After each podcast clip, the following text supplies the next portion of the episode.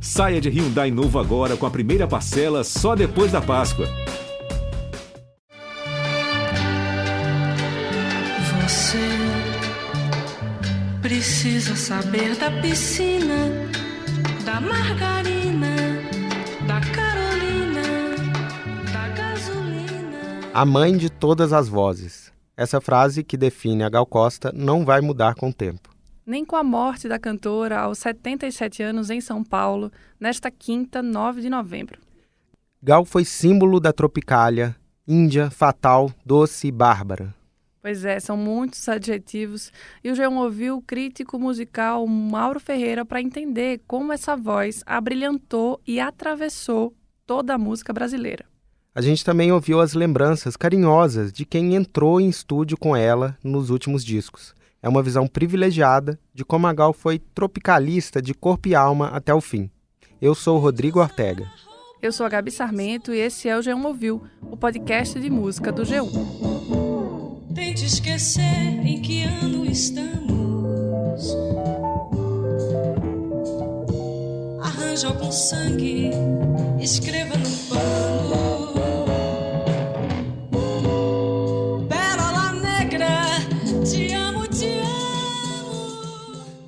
Maria da Graça Costa Pena Burgos nasceu em 26 de setembro de 1945 em Salvador e desde a infância foi incentivada pela mãe a seguir a carreira na música.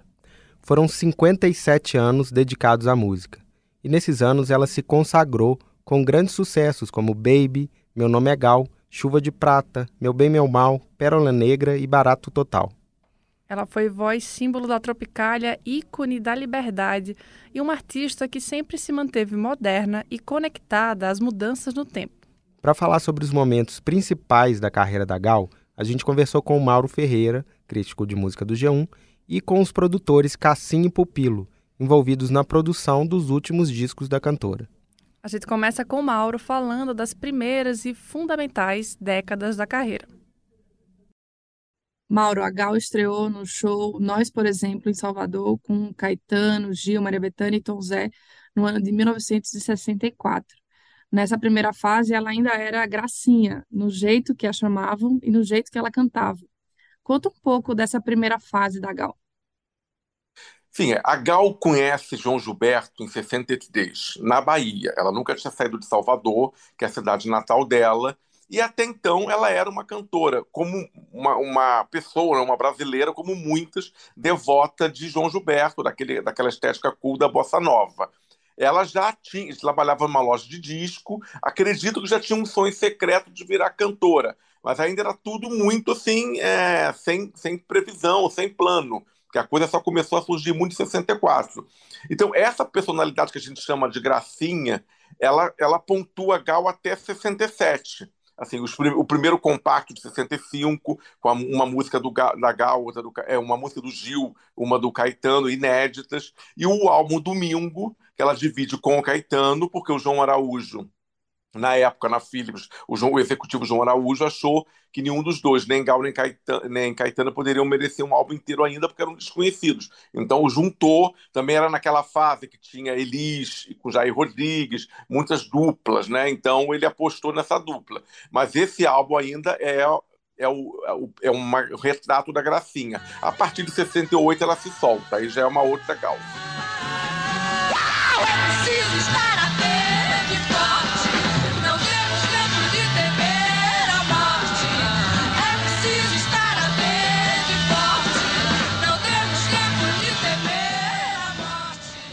Que é exatamente é o Defender Divino Maravilhoso no terceiro Festival Internacional da Canção, né? O que, que é essa Sim. nova Gal?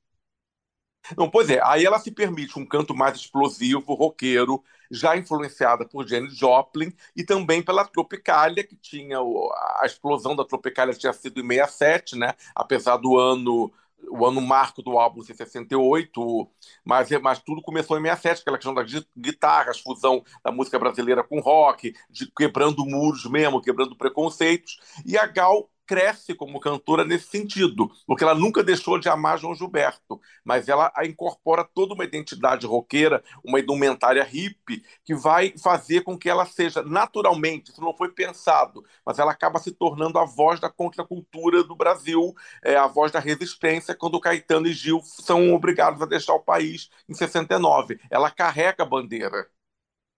Pois é, ela também vira esse símbolo da liberdade sexual. Como ela era vista naquela década de 70 tão conservadora? Assim, ela, a Gal sempre foi moderna. É a musa da rebeldia, tem toda aquela coisa do comportamento das dunas da Gal, liberdade, é, mas aí também a censura, ela não foi perseguida diretamente pela censura, mas a capa do álbum Índia foi censurado, teve que vir num plástico é, preto, depois azul. Então, assim, tinha todo uma. A Gal era, era o símbolo da liberdade. Uma, ela, ela ficou muito conectada com a juventude, e esse show e álbum Fatal, de 71, é um retrato desse momento dela mesmo, de desbunde, de resistência, quando, quando era preciso estar atento e forte naquele Brasil. Né? Tente passar pelo que estou passando Tente apagar este teu novo engano. Quão inovador foi Fatal para a época? Olha, o Fatal ele é um show de voz e violão, mas ao mesmo tempo ele engloba música nordestina, ele tem Luiz Melodia que ela lança, ela canta Roberto Carlos, que, que vinha da Jovem Guarda, e não tinha esse status ainda é, de grande rei romântico, ele teria ao longo dos anos 70, mas na época não tinha ainda, porque o show, o show Fatal estreia em outubro de 71, dois meses antes do álbum que o Roberto lança com detalhes, que sedimentou a carreira dele, que só saiu em dezembro. Então tudo era, era, um, era, uma, assim, era um coquetel contracultural, tinha a guitarra do, do Lenny Gordon, que depois o Pepeu substituiu. Então, assim, musicalmente era um show arrojado, ao mesmo tempo que tinha banda, tinha uma parte de voz e violão, é, mas ao mesmo tempo tinha uma diversidade de repertório que pautou um pouco a carreira da Gal. A carreira da Gal ela, ela atravessa toda a música brasileira e não é clichê dizer isso. Assim, é, é passa pela música nordestina que a gente costuma rotular de forró, passa pela bossa nova, abarca o samba canção da, da fase pré-bossa nova, canta todos os grandes compositores da MPB revelados no festival, e nesses anos 2010 ela avança, é, gravando Silva, Criolo, Emicida, Malu Magalhães. Não foi uma cantora que é, começou moderna e terminou moderna. O último show dela no Koala, em 17 de setembro, ela cantando para uma plateia jovem. Isso é uma maravilhosa, uma cantora que na época estava com 76, ela ia fazer 77, logo uma semana depois, e uma plateia de jovens. Então, isso a Gal, ela tem esse diferencial entende assim? Que outras cantoras ficaram mais é, no nicho do MPB, o que é maravilhoso, mas a Gal soube extrapolar. Ela é uma cantora que extrapolou, extrapolou rótulos, nichos, tudo. Foi uma cantora. Para mim, eu falo até no presente porque ela é. Eu não consigo falar Gal Costa foi. Para mim, Gal Costa é e vai sempre ser. Você precisa saber da piscina, da margarina,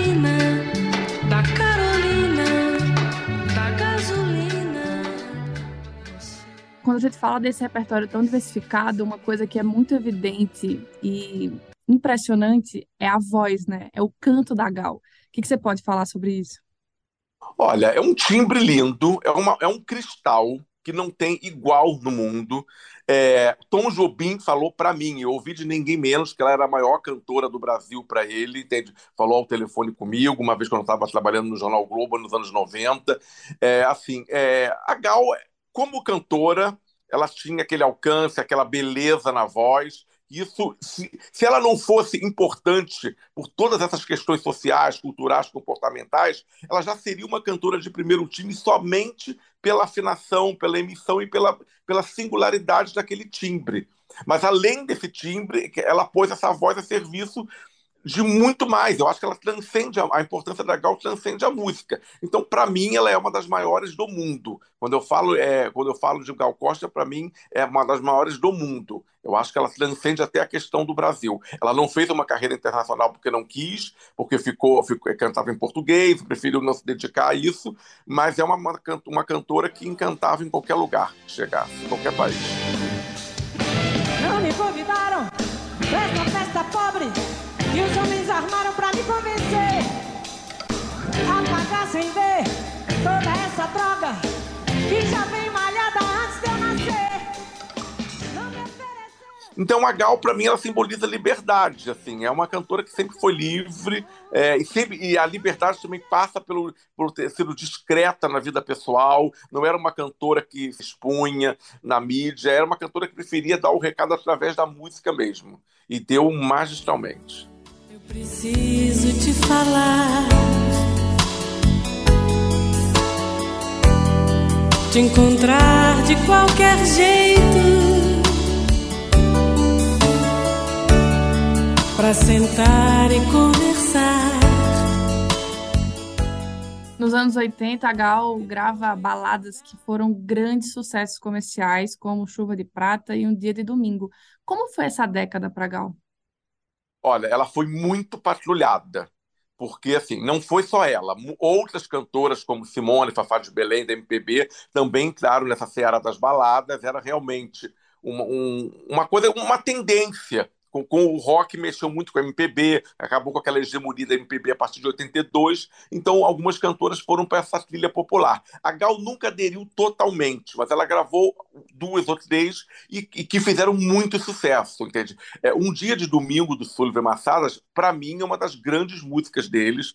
É, são, são hitmakers que têm uma produção em escala industrial pela quantidade que se tornou irregular, mas tem muita coisa bonita. E um Dia de Domingo está certamente entre as 10 mais. Chuva de Prata veio antes, em 84.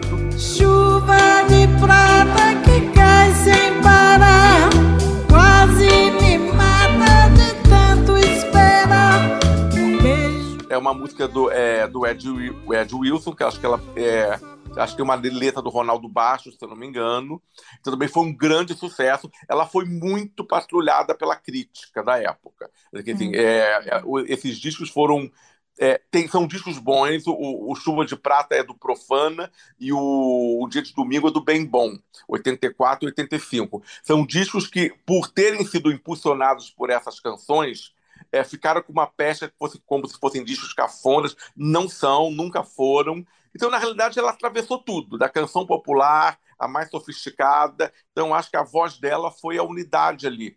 E que ela nunca soou, nunca teve um ecletismo. Sempre, por mais que o repertório fosse diversificado, os discos tinham uma unidade. E essa unidade, para mim, vinha do canto dela. A gente vai falar dos álbuns mais recentes daqui a pouco, mas eu queria terminar essa nossa conversa te perguntando, você já falou um pouco, mas eu queria um resumo. Nesse dia triste, qual é o legado que fica de Gal Costa? Olha, eu acho que o que resume uma cantora, no fim das contas, é se ela está é, entranhada na memória nacional. Gal Costa está, isso não é uma opinião pessoal, isso é um fato. É o seguinte, acho que a, vida, a- o canto da Gal atrave- atravessa a vida de todo mundo que, que veio depois, a partir dos anos 70, é, que eu sou de 65, então cresci já ouvindo Gal também. Eu acho que todo mundo, a partir daí, foi impactado pela voz de Gal, ouviu Gal, então, em algum momento da vida. Então, é assim, é uma cantora, assim, existem grandes cantoras que ficam confinadas em nichos que não são populares. Gal foi uma cantora, uma cantora de extrema popularidade. Então é o seguinte, o Brasil inteiro conhece, basta você falar Gal. To- Todo mundo sabe quem é, todo mundo sabe cantar uma música. Então, isso é o que, é o que deixa uma cantora relevante. Ela não vai ser descoberta, porque ela é. Ela morreu no auge, como eu te falei. Ela morreu no Koala cantando para milhares de jovens. Não vá, por favor, me deixa. Não autotune, não basta pra fazer o canto andar. Em 2011, a Gal e a geração dela já eram ícones inegáveis, celebrados por fãs contemporâneos e novinhos. Mas para quem queria tratar eles como intocáveis, eles tinham uma resposta que era: não quero isso, sai daqui. Caetano e Gal queriam continuar a confundir e lançar um disco surpreendente, eletrônico, experimental, que deu um novo vigor para a carreira dela. Quem fala desse disco é o produtor musical carioca Cassim, que fez esses arranjos eletrônicos corajosos e até ajudou a colocar autotune, sim, aquele efeito de correção de voz, num vocal da Gal. Claro que nesse caso não era para corrigir, mas sim para provocar. Podia parecer uma heresia e era mesmo, né, Ortega? Sim. Heresia é com eles mesmos. Vamos ouvir o Cassim? Cassim, você teve a chance de entrar no meio de uma das relações mais fascinantes da música brasileira, que é entre o Caetano e a Gal.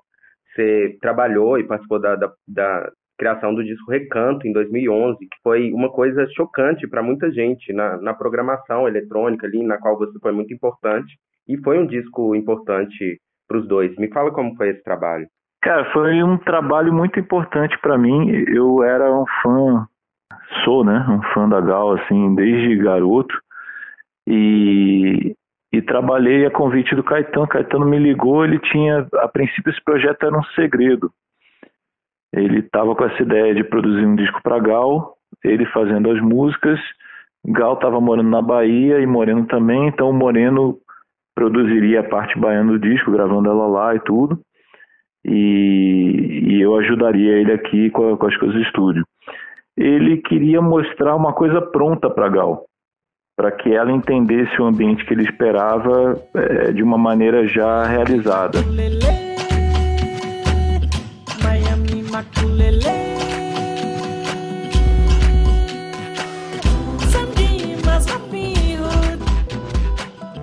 Esse disco tem uma coisa assim é notável que é essa manipulação da voz da Gal, da qual você participou.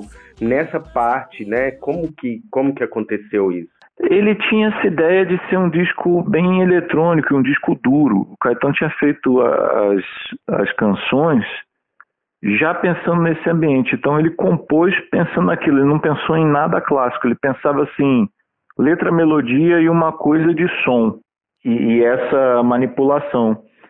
Então aquilo foi, foi sendo construído. A ideia, isso era a ideia do disco, era desde o início que ele queria que fosse realizado.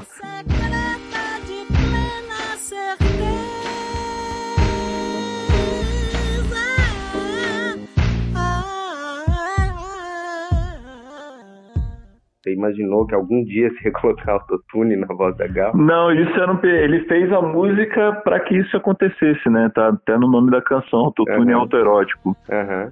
Isso era uma, uma ideia do Caetano.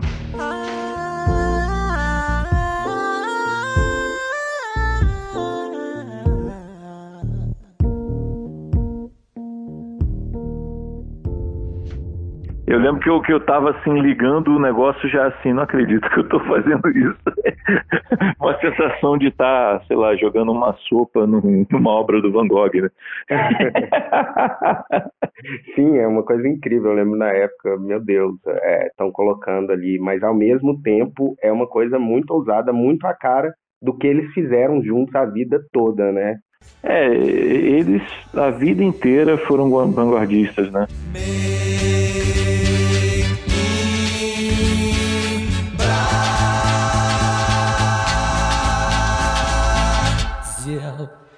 Como é que foi conhecer a Gal depois? Depois, depois eu fui ao show dela de lançamento desse disco e, e conheci. A gente ficou batendo papo um tempão e foi um negócio incrível porque eu comecei a conversar com ela e parecia que a gente era amigo a vida toda. É, e a partir dali a gente ficou sempre conversando. Inclusive hoje, aqui quando recebi a notícia, eu fui olhar nossas trocas de, de mensagem, assim, tem, tem um monte de troca de mensagens super legais, assim, tem, tem coisa assim de eu falando com ela, mostrando que as pessoas estavam dançando a música dela em Malmo, sabe? É, estava é, num clube em Malmo e as pessoas estavam dançando. A gente se falava assim sobre os, os assuntos mais diversos e, e ela era uma amiga querida, uma amizade que começou ali, né? Com esse negócio que era além da música. Essa última conversa sobre Malmo na Suécia? A última não, mas uma das conversas uhum. que tinha, eu fui olhar isso achei isso engraçado. Que coisa. Porque eu tava, to, eu tava tocando num clube em Malmo é. E aí começou a tocar uma música dela e as pessoas, o clube foi a loucura. E aí eu fiz um vídeo e mandei para ela e a gente ficou conversando sobre isso. Então uma conversa engraçada, falando assim, mas onde é Malmo? e você também trabalhou no, no álbum seguinte dela, no, é, com, com, algumas produções. É, né, é o, o Estratosférica, o Estratosférica eu produzi junto com com o Moreno Pô, foi maravilhoso. É um disco que tem muita música legal. Ele, ele não é tão experimental quanto o Recanto, mas é um disco que eu adoro.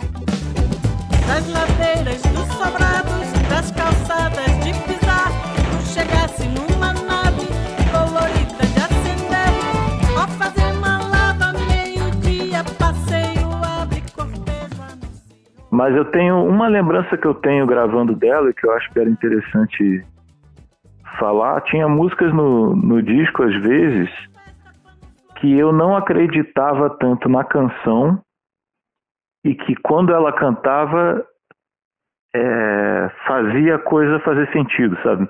Ela torna a canção grande pela, pela interpretação, que é o que faz o grande intérprete, né? O cara faz sentido, dá sentido àquela canção que às vezes não, não tá com tanto sentido, assim. Uhum. E, e essa você estava no estúdio, ao contrário do, do, do Recanto, você estava no estúdio com ela. É, eu, eu vi coisas, é, eu vi ela fazendo coisas assim ao longo dos takes que eu falava assim, caramba, canção, uma canção que eu na minha cabeça era fraca, ela fez fez a música assim. Deveria ser na composição quase, sabe? Tem coisas que ela mudava melodias, tem coisas que ela acertava o jeito de dizer as frases. Mesmo com todas as coisas esquecidas entre nós, até o apagar das velhas rendas coloridas, eu te amo. É, outra coisa interessantíssima dela gravando, os takes eram completamente diferentes um do outro. Assim, take 1 era uma Gal Costa, take 2 era outra, take 3 era outra. Nossa, deve ser uma loucura trabalhar. É, era impossível você editar um take com outro. Tinha que ter um take bom porque a coisa só fazia sentido quando ela contava a história toda. Que legal. E isso era, ela ia falando, eu vou fazer assim, vou fazer assim, ou ia. é, Não, ela ia, ela ia fazendo muito naturalmente e a gente às vezes falava, pô, quando você fez isso nesse take, é, isso é incrível, desse aqui eu gosto desse e tal. Aí às vezes ela fazia um take que ajustava.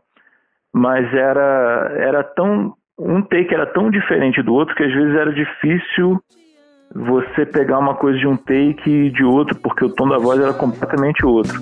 Nos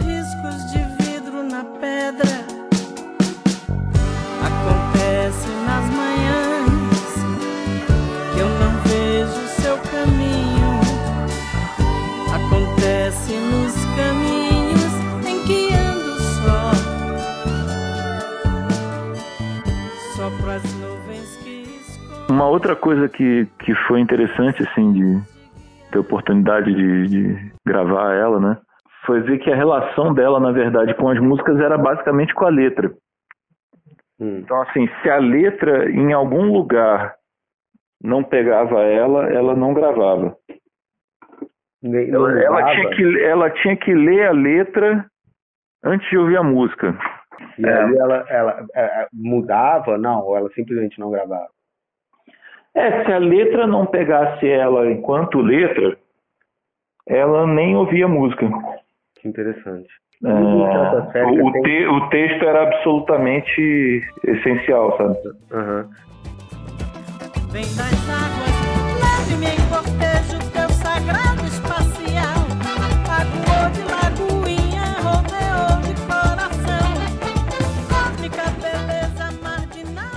E eu acho que a partir dali a Gal enveredou por essa coisa mais contemporânea de vez, né? Pois é, como é que você vê essa fase dela, que foi muito viva, em grandes festivais e tocando com gente nova ali? É, eu vi um show dela entre Ludmilla e, e Glória Groove, num festival de música brasileira, em que ela estava lá vivendo agora. Assim, como é que você vê essa fase recente dela, assim, artista? Olha, eu vejo com, com muito carinho. Eu acho que ela estava no lugar que ela sempre deveria estar, porque ela, assim, para mim é a minha cantora preferida brasileira, sabe? É, é, é a voz que me dá assim um conforto na alma. Uhum. Então, eu acho que, que para todo mundo que, que é fã dela, por mim ela estaria sempre assim num lugar de destaque, num lugar de grandeza. E você produziu muita gente e produz muita gente que circula em torno desse universo artístico dela, sei lá, desde Vanessa da Mata até o próprio Caetano. Como é que você vê a voz dela marcada na música brasileira? O que, que ela mudou e que influência que ela deixa, essa voz dela deixa na música brasileira? Eu acho que é uma influência gigante, assim. Eu acho que ela tem a, a, a assim uma herança, né, João Gilbertiana e assim do, do canto sem sem vibrato, sem melisma, do canto cool. É, e eu acho que ela foi talvez a grande expoente disso na, na música brasileira. A grande expoente feminina, né? Do canto com pouquíssimo vibrato e as notas assim usadas como um instrumento. A cantora é fenomenal. Depois de Estratosférica de 2015, veio o último disco de inéditas em estúdio da Gal, A Pele do Futuro, de 2018. Quem produziu foi o pernambucano Pupilo, ex-baterista da Nação Zumbi. Ele conta como foi ver a Gal levar essa conexão com o presente sempre adiante, atenta e forte. Eu comecei perguntando para o Pupilo como foi a produção e como era ver a Gal com esse interesse constante em se conectar e se transformar. Pois é, Gal era uma artista que estava é, sempre em busca de, de novidades para o trabalho dela, né? Isso é, acontece desde o início da carreira e até os últimos momentos ela ainda é, demonstrava essa necessidade. Então, só abrir um parênteses, na, no primeiro show da turnê que eu dirigi, a primeira turnê que eu dirigi dela, que foi do Estratosférica, ela pediu para eu pegar na mão dela e ver como ela estava nervosa. E eu perguntei por quê. E ela falou porque eu ainda hoje fico nervosa numa estreia de espetáculo. Então, assim, uma artista que, que conseguiu, alcançou tudo que ela alcançou, com a importância que ela tem na cultura brasileira, ainda é, demonstrar esse tipo de sentimento, é, só mostra o quanto a gente precisa dar valor a, a, essa condição que o artista tem de levar para as pessoas é, um sentimento tão profundo né, que, que a música causa na gente que sobe no palco e para as pessoas que, que ouvem aquela música. E Gal era uma das pessoas e artistas que mais conseguiam é, demonstrar esse tipo de sentimento.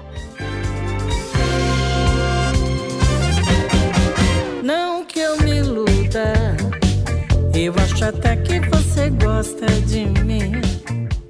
No processo de, desse disco, ela já tinha uma vontade de, por exemplo, mexer com disco music. Eu recebi uma ligação dela com o Marcos Preto, dizendo: Ó, oh, quero fazer uma disco music, não quero saber, vocês vão ter que dar um jeito de, de, de fazer isso.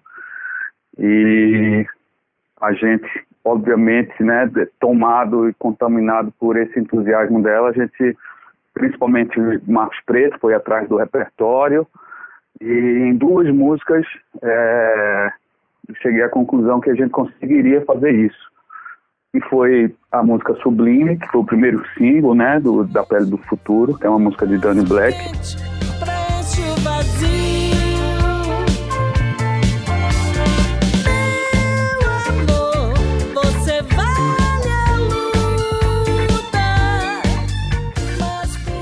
E a música Cuidando de Longe, de Marília Mendonça, que depois teve a participação dela na faixa.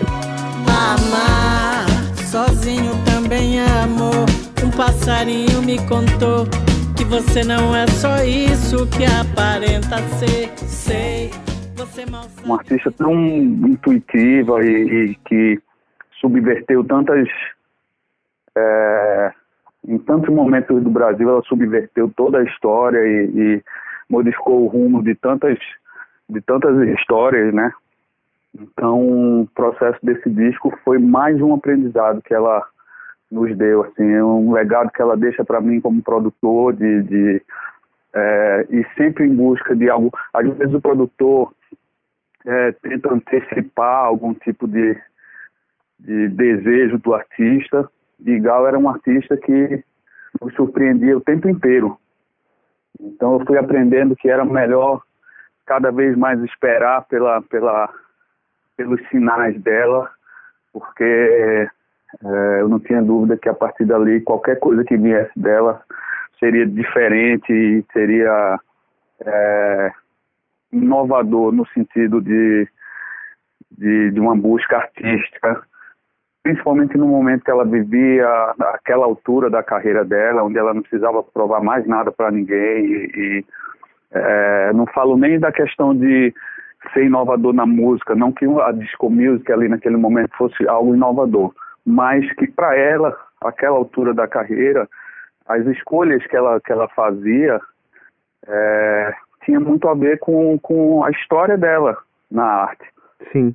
E você pode falar um pouco assim é, da, da, música a, a, da Marília Mendonça, o Cuidando de Longe, porque é uma coisa que os tropicalistas sempre fizeram durante toda a vida, é, de não ter essas barreiras, de, de gravar e, e, unir esses universos brasileiros e fazer isso de uma maneira ainda por cima não óbvia, porque ela poderia fazer uma coisa sofrência Marília Mendonça é, no, no, no, padrão e para o universo dela, ou trazer a, a Marília Mendonça para para uma forma mais próxima dela, mas ela ainda levou para elas duas para disco music, então uma coisa muito tropicalista até o final da vida, muito ousada. Você pode dizer como que é que vocês construíram, como a música chegou e como que vocês é, chegaram a, a, esse formato final da música com a Gal?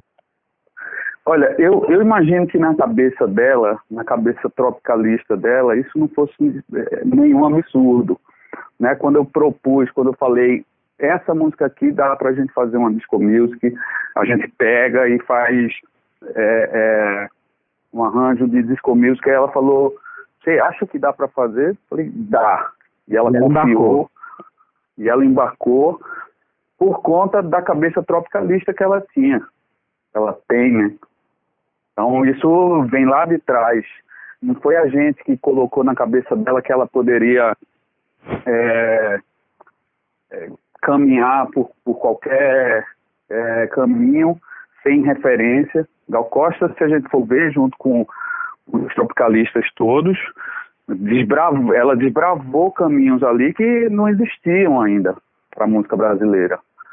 Chegar com, com aquele apanhado de, de, de referências que também não existia na música brasileira.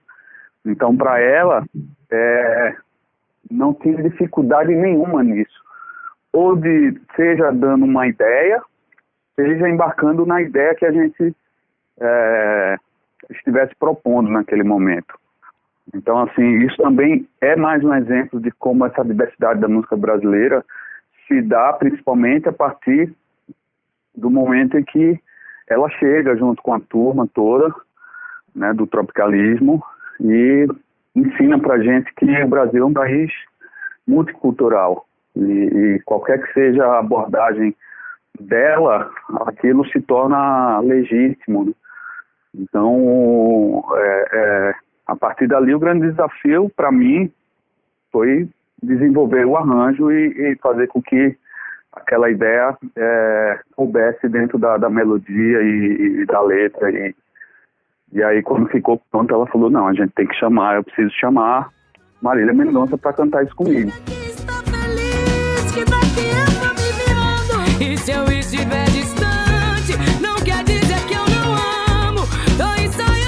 Despedida, mesmo tendo outros planos. Tô te cuidando de E isso também foi mais um exemplo, né? E como você bem falou, ela não, não, não, não ficou em busca de, de fazer, lançar uma música seguindo o, o, a tendência do momento de fazer uma sofrência, de buscar um arranjo em cima do, do estilo de Marília. É, eu diria até mais que ela trouxe Marília para o estilo dela, porque Gal pode ser qualquer coisa, pode uhum. ser inclusive disco music. E essa música ela chegou da Marília como demo, voz violão? Exatamente. Foram isso foi um trabalho desenvolvido por Marcos Preto, né? Nessa vamos dizer triagem das músicas e Marília mandou várias músicas. Acho que, se não me engano, foi tipo 10 ou mais músicas que ela enviou para Marcos Preto. E a gente foi ouvindo, ouvindo e, e, e até que chegamos à conclusão que aquela ali especificamente, cuidando de longe, nos dava a possibilidade de, de, de fazer o arranjo disco. Que legal. Então, assim, foi, ela mandou várias músicas, cara. Isso é que foi bonito, assim, sabe? É, o jeito como ela tocava as pessoas e como as pessoas é, se ajoelhavam aos pés dela a cada chamado que ela fazia. Todo mundo, qualquer que fosse o convite que ela fizesse, pronto para atendê-la, sabe? O Pupilo, e você que produz, não só é, produziu não só ela, mas produz muita gente, o que, que você acha que a voz dela é, deu para a música brasileira e deixa para a música brasileira? Que, que, como que a voz dela mudou a forma do, dos outros brasileiros de encarar a música? Cara, olha, é, eu vou usar assim, como Nando Reis bem sintetizou, Gal é a mãe de todas as vozes. Sou filha de todas as vozes que vieram antes. Sou mãe de todas as vozes que virão depois. Enquanto enquanto ela não se transformava na mãe de todas as vozes, ela era filha de, de todas as vozes também que vieram antes dela. Ele fala tão bem na letra, né? Então, Gal, com tudo que ela foi aprendendo intuitivamente e à medida que ela foi se transformando nessa voz que traduziu tanto o Brasil em tantos aspectos, inclusive esteticamente, não só na estética sonora, mas na estética visual dela, o quanto ela foi essa artista camaleônica e que dialogava com o Brasil, que às vezes a gente esquece de, de, de perceber, né? Esse Brasil é, múltiplo e diverso. Eu diria que ela é a mãe de todas as vozes, porque foi através dela que as outras gerações passaram a ter, é, principalmente em relação às cantoras, né? Isso eu coloco de um, âmbito geral, mas é, especialmente em relação às cantoras, é, abriu caminhos assim irreversíveis, né? Ela abriu um caminho é, maravilhoso e onde todo mundo é, pode é, desfrutar, vamos dizer assim, desse, desse legado dela. É doce e amargo, né, Ortega? Sim. Ver o quanto ela deixava todo mundo apaixonado, os colegas de profissão e os ouvintes também. É. No caso, nós que continuamos aqui ouvindo a Gal sem parar. Mas agora a gente precisa ficar por aqui e terminar esse episódio. Pois é. Sabe o que, que eu acho, Gabi? Que hum. a gente está sempre contando histórias sobre a música brasileira e todas elas são um pouco sobre a Gal também. Se não é uma influência uhum. direta da voz, é o que ela deixou no jeito de ser, na ousadia, nessa mistura de reverência e reverência tropicalista. Isso, assim, fica com a gente sempre. Com certeza. Se você quiser continuar a ouvir essas histórias, segue o G1 Ouviu nas principais plataformas de áudio, no G1 ou no Globoplay. A gente está em todo lugar. Hoje um pouquinho mais triste. Sim. Mas a gente está. Tchau, até mais. Até mais.